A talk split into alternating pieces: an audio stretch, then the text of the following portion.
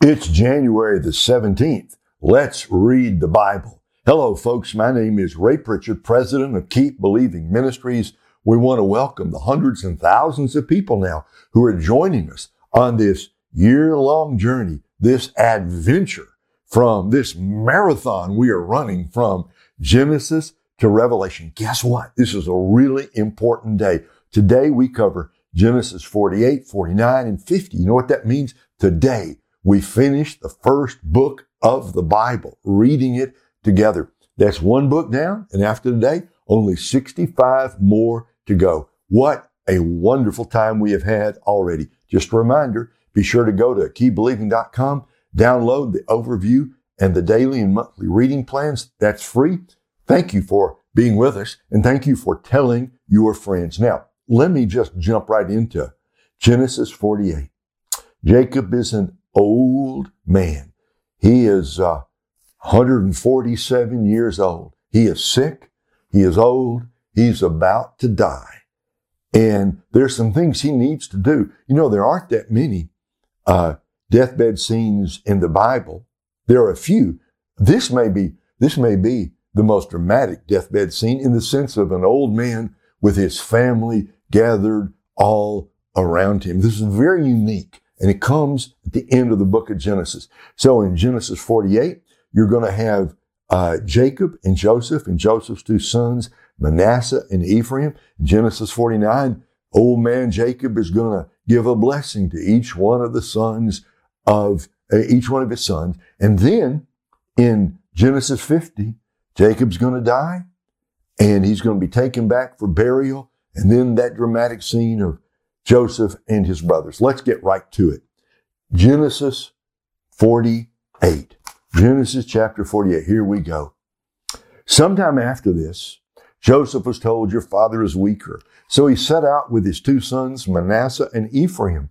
When Jacob was told, Your son Joseph has come to see you, Israel summoned his strength and sat up in bed.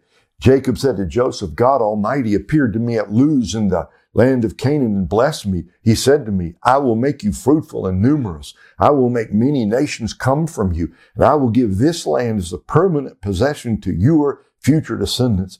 Your two sons born to you in the land of Egypt before I came to you in Egypt are now mine.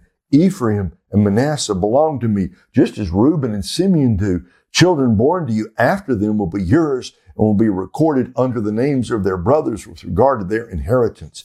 When I was returning from Padan, he means Padan Aram, to my sorrow, Rachel died along the way, some distance from Ephrath in the land of Canaan. I buried her there along the way to Ephrath, that is, Bethlehem. When Israel saw Joseph's sons, he said, Who are these? And Joseph said to his father, They are my sons. God has given me here. So Israel said, Bring them to me and I will bless them. Now his eyesight was poor because of old age. He could hardly see. Joseph brought them to him and he kissed and embraced them. Israel said to Joseph, I never expected to see your face again, but now God has even let me see your offspring. Then Joseph took them from his father's need and bowed with his face to the ground.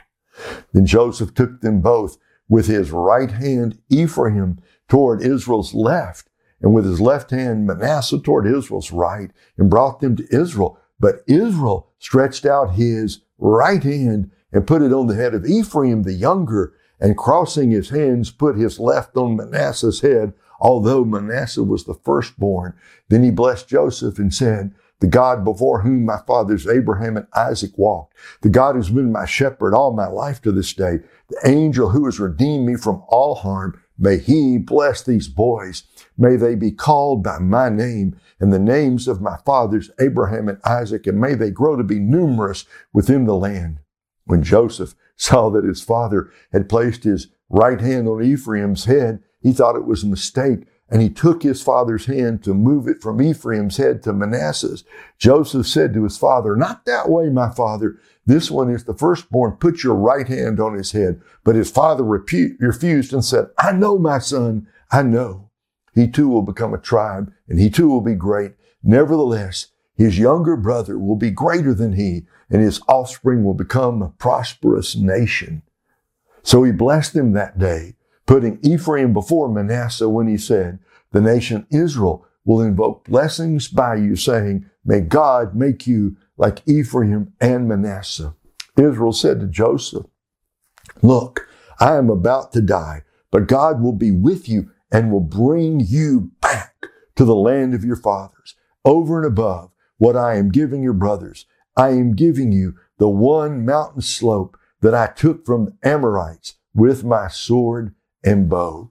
And by the way, that's the end of chapter 48. It's interesting about Ephraim being blessed above Manasseh. Jacob understood that because though Esau was the older and Jacob was the younger, it was uh, Jacob who was chosen. Genesis chapter 49.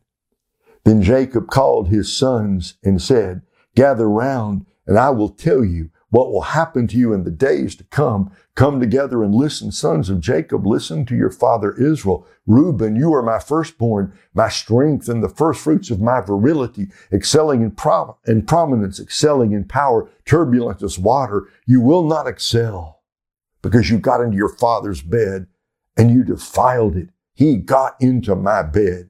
Simeon and Levi are brothers. Their knives are vicious weapons. May I never enter their council. May I never join their assembly. For in their anger they kill men, and on a whim they hamstring oxen. Their anger is cursed, for it is strong, and their fury, for it is cruel. I will disperse them throughout Jacob and scatter them throughout Israel. Judah, your brothers will praise you. Your hand will be on the necks of your enemies. Your father's sons will bow down to you. Judah is a young lion. My son, you return from the kill. He crouches. He lies down like a lion or a lioness. Who dares to rouse him?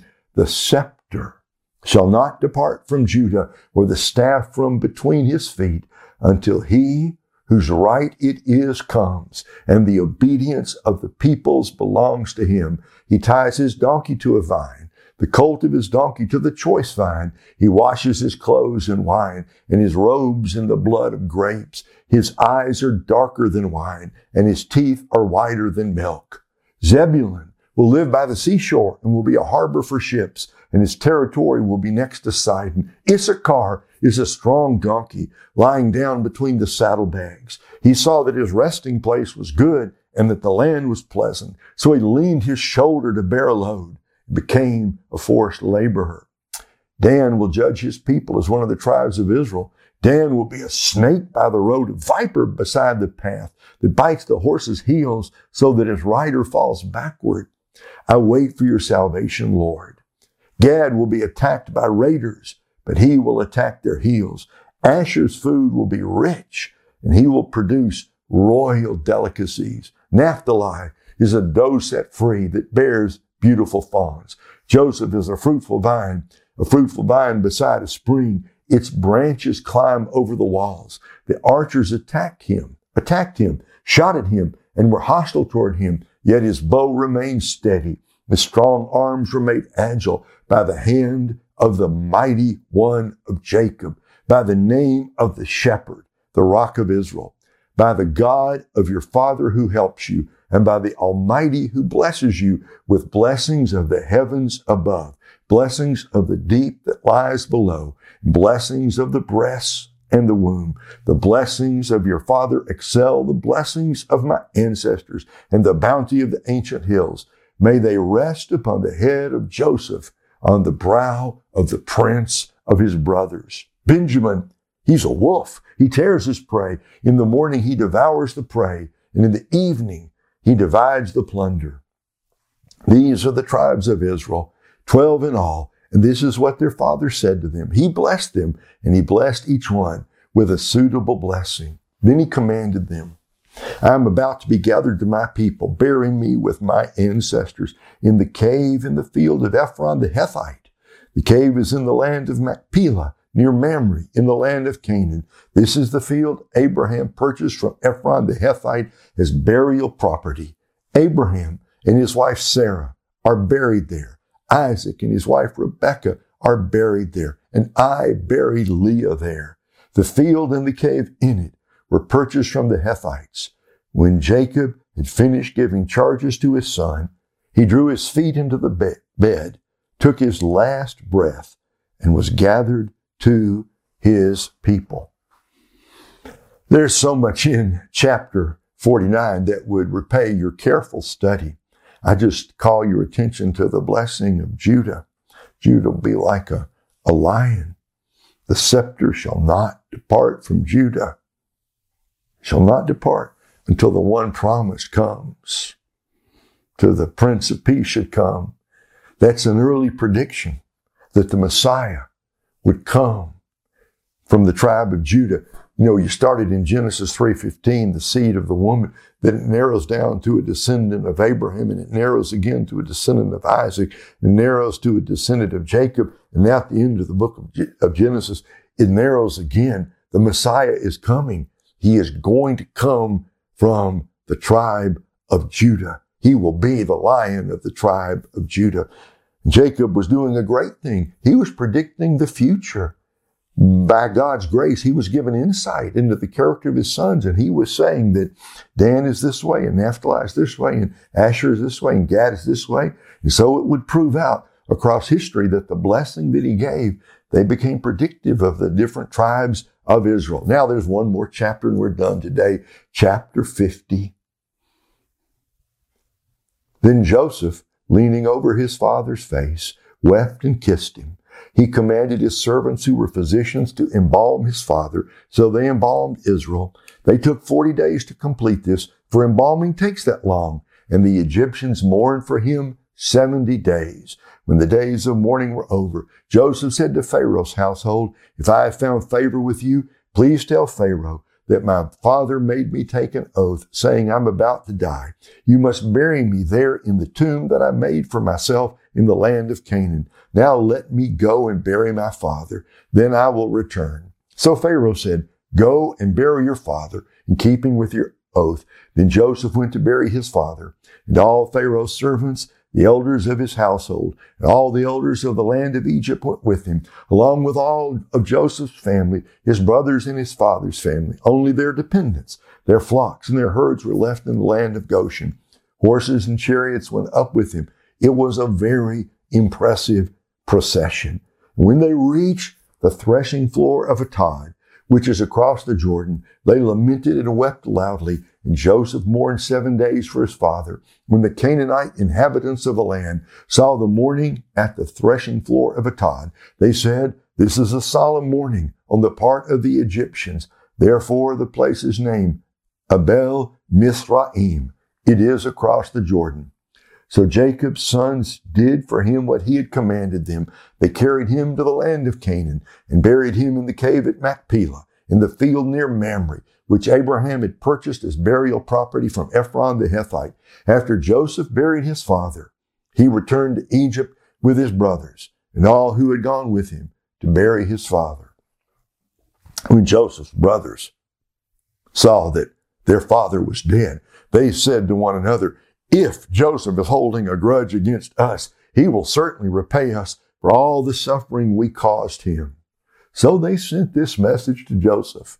Before he died, your father gave a command. Say this to Joseph. Please forgive your brother's transgression and their sin, the suffering they caused you. Therefore, please forgive the transgression of the servants of the God of your father. Joseph wept when their message came to him. His brothers also came to him, bowed down before him, and said, We are your servants. But Joseph said to them, Don't be afraid. Am I in the place of God? You planned evil against me. God planned it for good to bring about the present result, the, the survival of many people. Therefore, don't be afraid. I will take care of you and your children. And he comforted them and spoke kindly to them. Joseph and his father's family remained in Egypt. Joseph lived 110 years. He saw Ephraim's sons to the third generation. The sons of Manasseh's sons, Machir, were recognized by Joseph. Joseph said to his brothers, I am about to die, but God will certainly come to your aid and bring you up from this land to the land he swore to give to Abraham, Isaac, and Jacob. So Joseph made the sons of Israel take an oath. When God comes to your aid, You are to carry my bones up from here. Joseph died at the age of 110. They embalmed him and placed him in a coffin in Egypt. Thus ends the reading of the book of Genesis, the first book of the Bible. Friends, we're early days yet, early days, 65 books to go, but man, what a story. Just one, there's a lot of stuff I'd like to say about this, but just one comment. Isn't it telling? Forgiveness is hard. Repentance is hard. Reconciliation. It's, it, it, it's not just a one moment or one time thing. After all of this, after all this, Joseph's brothers, they still feel awful about what they did to him way back all those years before, all those years before. They were thinking, you know, as long as daddy was alive, Joseph's not going to touch us, but now he's dead. He's number two in Egypt. He can do anything to us he wants. I can't help but when I get to verse 20, I can't think of it except in the King James Version. You meant it for evil, but God meant it for good. It is a wonderful advance in the spiritual life to be able to look at what has happened to you and people who have hurt you and situations that have knocked you down again and again to finally come to the place where you can look back and say, I didn't see it at the time, but you meant it for evil, but God meant it for good. Someone has said the greatest two words in the Bible are, but God. And I tend to agree. Let this be a but God day. No matter what happens to you, but God. No matter where you go, but God. No matter what hardships you encounter, let's make this a but God day. He knows what he's doing. He's doing it. We can trust him. Well, folks, guess what? Tomorrow we are not going to the book of Exodus. We're going to do something different. And I'll explain that to you tomorrow morning. Thank you for being with us today. Go out and have a great, wonderful, but God kind of day. See you back here tomorrow morning.